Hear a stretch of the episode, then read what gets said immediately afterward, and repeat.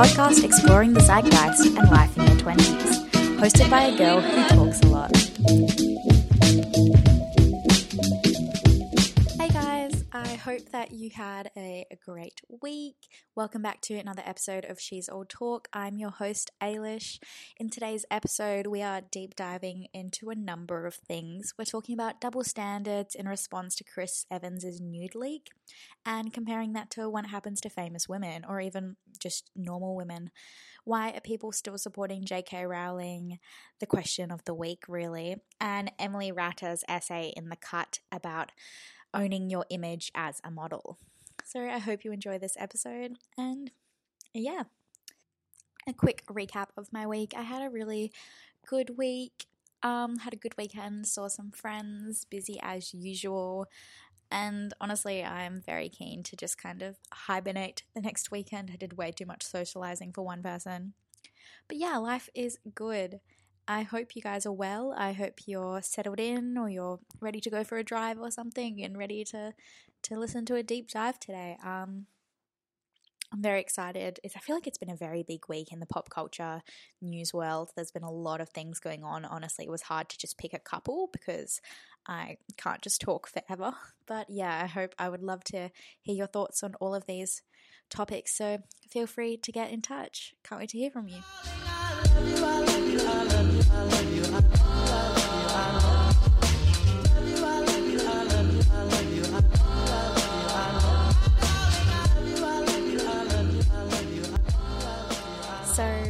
Thing that I'm loving this week is actually an article from um, women's media website Mamamia. Um, it's called From Wifey to Villain What Bella's Rebrand Tells Us About the Power of Reality TV Editing.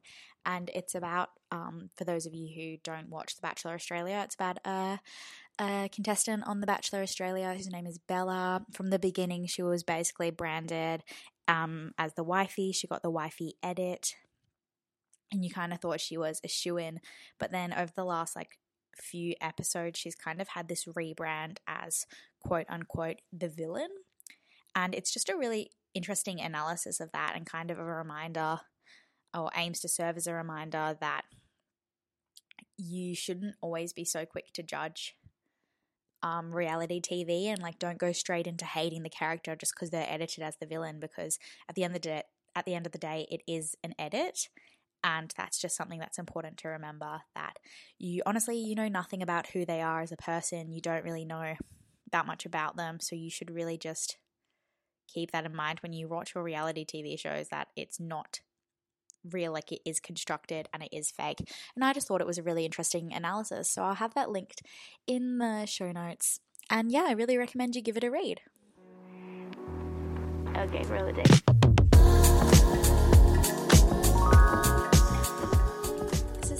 Second attempt trying to record this because all of my audio just deleted.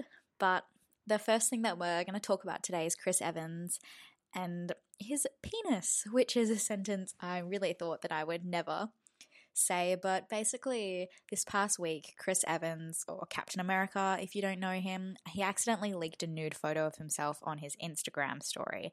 And the internet kind of went a bit bonkers, I guess you could say. Um, instead of passing it around though and kind of making fun of him, mocking him, his stand stands essentially rallied to the cause and quickly flooded hashtags and just any search really when you came up when you searched his name. So it came up with photos of Chris that weren't the accidental leak. And this is honestly, it is a really nice response to see, and it's good to see that we're valuing people's privacy and their feelings and kind of being a bit more respectful. Um, it is nice to see that the, this change has happened. But honestly, it's so different to what I've seen in the past online in regards to nude photos, and also it's so different to how so many women have been treated when their nudes have been leaked. Insider um, published a great article basically talking all about this and saying that it brought up memories of how the internet responded to past leaks. For example, Bella Thorne or Jennifer Lawrence. I remember, um, you probably do too, last year, Bella Thorne, um, she was being threatened to be hacked. They said they were going to release intimate photos of her, and she kind of took her power back in a different way and she just leaked the photos of herself.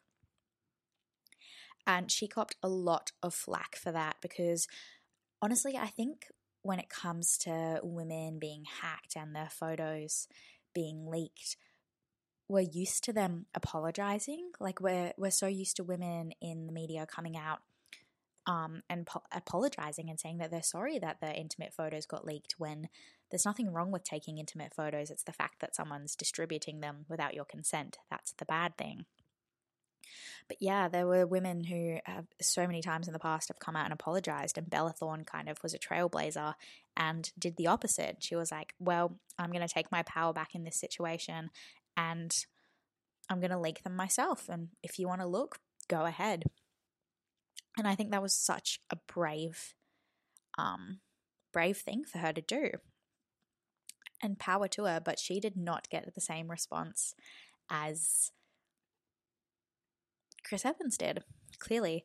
Um, I remember it was Whoopi Goldberg who kind of suggested that Bella Thorne got herself into this situation and really just victim blamed her and said that if you're famous, you should not be taking nude pics of yourself. What did she expect to happen? And yeah, Bella Thorne clearly, obviously, understandably, was not impressed by that. And in the Insider article, they reference it and say that Bella said, Shame on you for putting that public opinion out there like that for every young girl to think that they're disgusting for even taking a photo like that. And I think that raises a really good point as well, just on this topic, that there's nothing wrong with embracing your sexuality and embracing your body and wanting to take photos for your, um, of yourself as long as you're doing it and you feel safe and you're sharing it with someone that you're comfortable with and you're of age, of course. But as long as you're safe and you're happy and you're okay and you know this person's not gonna kind of spread them or anything, but even if that does happen, like it's never your fault. There's nothing else you could have done. It's you're putting your trust in someone else, and if someone breaks that trust, that's not your fault. I think that's something worth remembering. But yeah, I think just the response that we've had to to Chris Evans' situation has been so so so tremendously different than to any um, female celebrity I've seen in the past, like Jennifer Lawrence or Vanessa Hudgens is a good example. I remember when she was in her heyday with High School Musical. Um, she, I think it happened to her a few times over the years actually, and she had to, well, she kind of issued an apology in those times, being like, I'm so sorry to my fans, that sort of thing. When instead, like, obviously she was the victim in that situation. But yeah, I don't know. I just, there's been a lot of people coming out saying as well that they hope that this, this respect for Chris Evans' privacy and his feelings and just him as a person and his, um, the, his reputation, I guess, is extended to women when the same thing happens again soon. Because let's be real, like it will. There are always weird, creepy hackers trying to take powerful and well respected women down, and they do that by trying to leak photos of them. So I really do hope that this, um, this whirlwind of support carries through to the next women that falls victim to this, even though Chris accidentally did it to himself. But in the same sense, like I just hope that it carries forward and we're actually making some progress and it's not just because it is a guy. So I really hope, I guess we'll see, but I'm hoping for the best here. The famous model Emily Ratta has come out with a really powerful and brave essay um, that was published in The Cut called Buying Myself Back when does a model own her own image? And it's caused quite a stir. It's a really, really powerful piece. Um, she said that she's been working on some essays over the last year or so, and yeah, it's been published in the cut. And it is, it's a really good take at at feminism and looking into the modeling industry and her image and her relationship with herself and with others and yeah, it's just something that I definitely wanted to mention today because, I mean, talking about women um, empowerment and nude photos, but just before, like this kind of ties into that. I definitely found myself with a lot more respect for Emily after reading this essay. Not that I didn't have respect for her before, I really did. I think she's a beautiful woman and she's also really smart and intelligent. But yeah, it's really definitely worth a read about reclaiming her image and her her in experiences in the modeling world and in the spotlight. She writes, I've learned that my image, my reflection, is not my own. And she recounts several instances where control of her image was taken away from her. Um, and she mainly goes to three examples. One of them was when she ended up in a lawsuit over reposting a paparazzi photo. And it's just so weird that obviously copyright comes into play and that sort of thing. And there are paparazzi guys who just kind of scrounge the internet to see when a model has reposted their photo so they can sue them. But it's weird that people make a living going out of their way to take photos of her when she's just walking down the street or something and she can't even repost a photo of herself without the copyright. Like she needs the copyright to herself. Which is yeah, it's just it's just so weird that that can kind of happen. But she also accuses a famous um, photographer, Jonathan Leder, um, for basically sexually assaulting her in a photo shoot in 2012 when she was quite younger. She basically says that she was sent to his house by her agent for a photo shoot where she recalls that he gave her some wine that left her feeling drunk and she obviously was young. She wanted to to show him that she was cool and she wanted to impress him. And then that kind of it ended up being um, a photo shoot in like underwear and then progressed into into nudes and ultimately ended in an alleged sexual assault encounter that she obviously has left her scarred and she's just as you can imagine, really traumatized from an event like that. And then it kind of gets worse when the photos taken from that photo shoot were published in a book by him, um, which she didn't want at all. There was a big legal battle to do with that because she wasn't comfortable with those photos considering what happened. And then that made him kind of want to publish them even more and put on an exhibition saying, oh, these are the photos that Emily doesn't want you to see. And I just can't imagine going through something like that. It's a hard, um, it's a hard kind of topic to talk about because at one kind of end of the spectrum, like you're, as a model, you're someone who is kind of selling your image. Um, but at the same time, it's like, when do you, when, how, how, I don't know, I guess what I'm trying to say is how can you not mix your self worth and your, and your work when your work is yourself? If that makes sense, that does not make sense. But like, you sell your image like that's what modeling is i guess when it comes into the crux of it like you are selling your image, um, obviously with like beautiful clothing or an experience or something.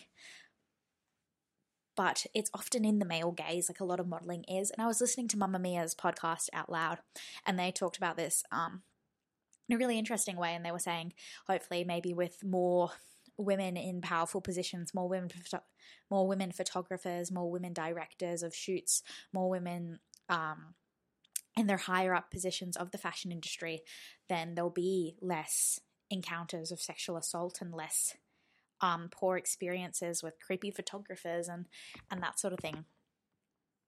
And maybe it'll make it easier for yourself, but I don't know. I feel like it's a really nuanced and a really complicated in, um, industry because it kind of toes the line between putting yourself out there, but also wanting to still have parts of yourself hidden, which makes sense. But yeah, it's a really wonderfully written essay. It revolves around themes such as consent, um, use of your personal image, the female body. And yeah, I think it's well well worth the read and it's just honestly it's quite confronting um it's yeah honestly it's just it's very confronting and it'll kind of make you think differently about the fashion industry even though it may be some things that you'll read and you'll be like oh like what do you what else do you expect um in an industry like that?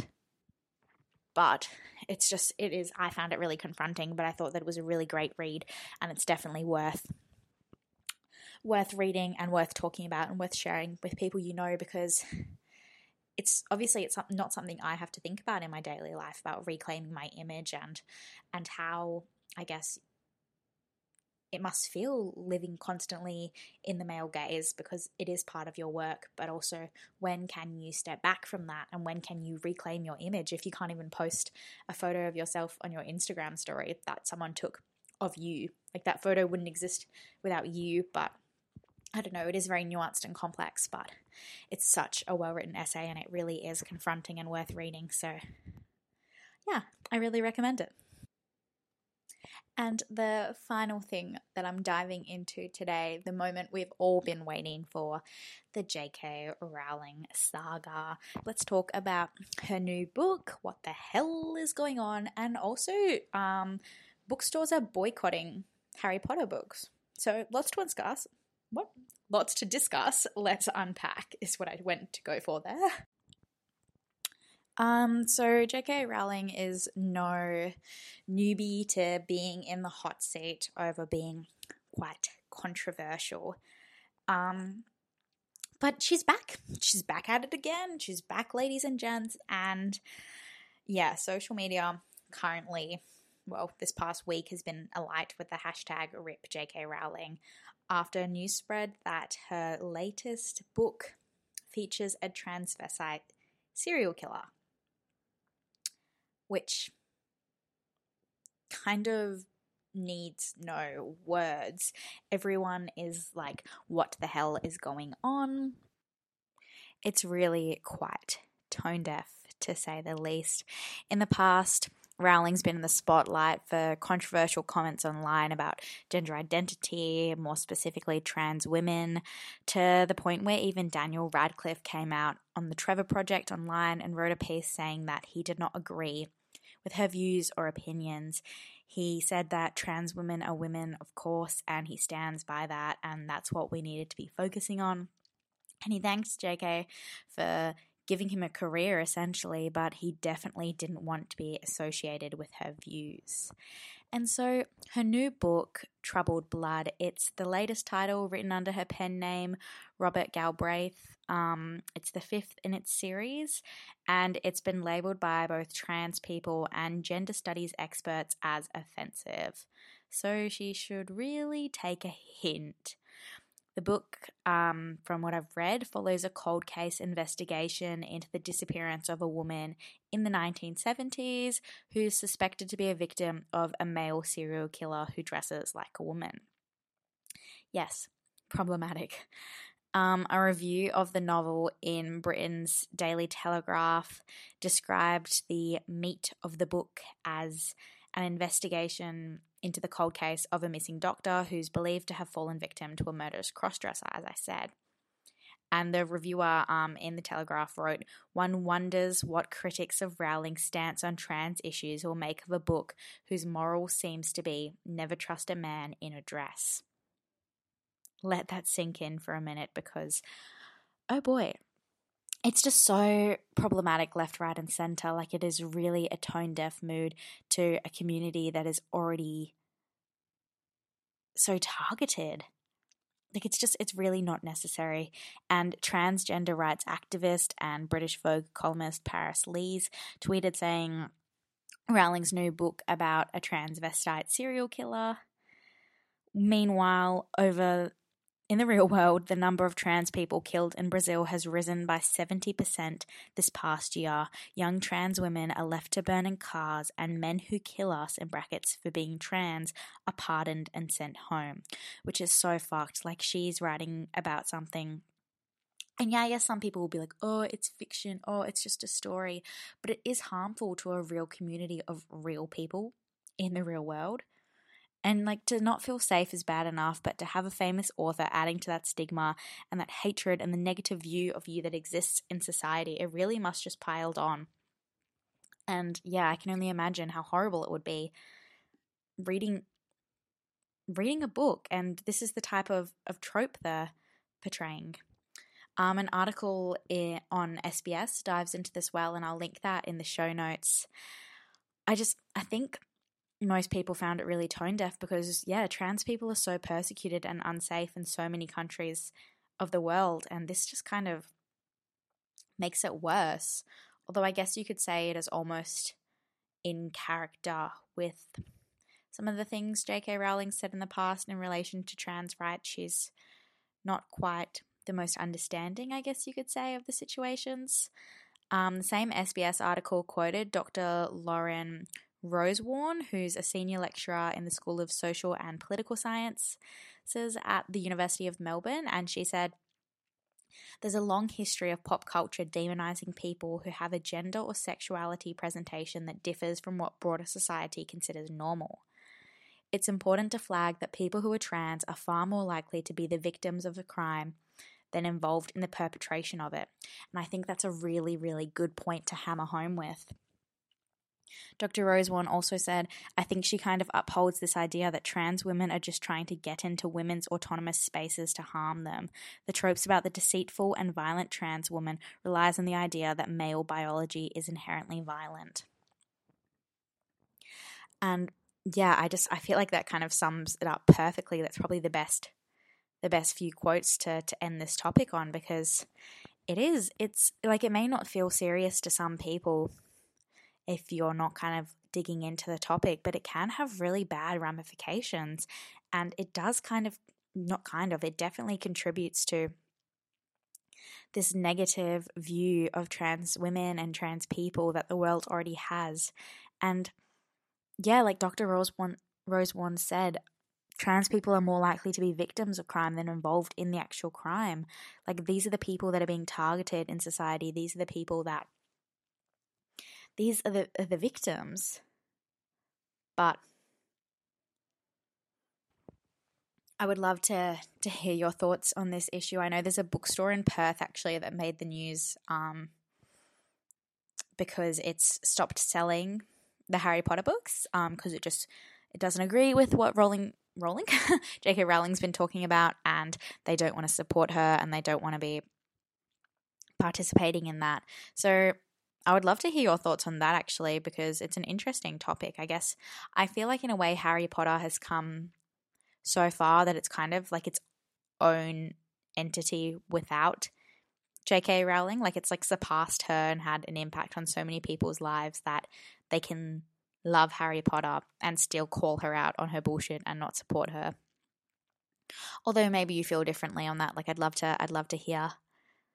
Um but yeah, it's just it kind of makes me sad when there's you hear about a book like this and also like studying publishing and stuff at uni you get a good insight into the amount of people and steps that are involved in getting a book published. Like there's there's so many um there's so many steps it goes past so many hands. So there's so many people that thought that this was okay and that there wouldn't be mass backlash for this which is kind of interesting as well. That's another thing to consider that people especially in this current political climate thought that it would all be well and good and it would just kind of gloss by and we'd all go by the book. But clearly not working out that well. Although let's be real like it'll still be a bestseller and this will blow over, but I don't know. Definitely worth talking about. I feel like we couldn't not talk about it. But I think I will wrap up today's episode there. Um, thanks so much for tuning in. I hope you you enjoyed this conversation. And I don't know, maybe it brought up something that you hadn't read in the news this week or or just the same stories that you've been you've been thinking about as well. I'd love to hear your thoughts on things, especially I feel like most of these topics actually tied in really nicely together. Not that they were nice stories, but like they tied in well together, like the double standards, um, between when women's nudes are leaked and men's nudes are leaked, and then going on into M's essay in the card about her her own image and and I guess um, all the things that kind of come into play with that, and then J.K. Rowling's book, which I guess ties into feminism as well because um, she doesn't quite understand how feminism works. It appears. But again, maybe maybe it's too far gone, maybe not. Or just yeah, would love to know your thoughts. But yeah, thanks for tuning in. I will be back in your ears again next week.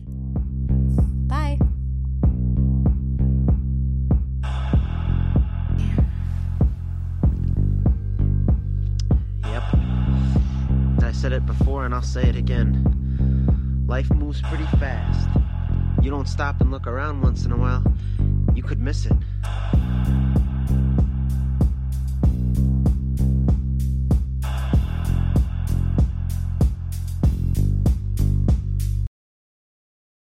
Hi, my name is Adam Reichardt, co host of the Talk Eastern Europe podcast. I'm sure you have heard about the country of Belarus, which has been dominating international news headlines, and the massive protests and violence that broke out there. To understand this country better, we have prepared a special documentary podcast series called The Story of Belarus The Nation, Its History, and a New Hope. In this 10 episode documentary, we explore the country in greater detail. You can learn more by visiting www.neweasterneurope.eu slash Belarus or listen anywhere you find podcasts.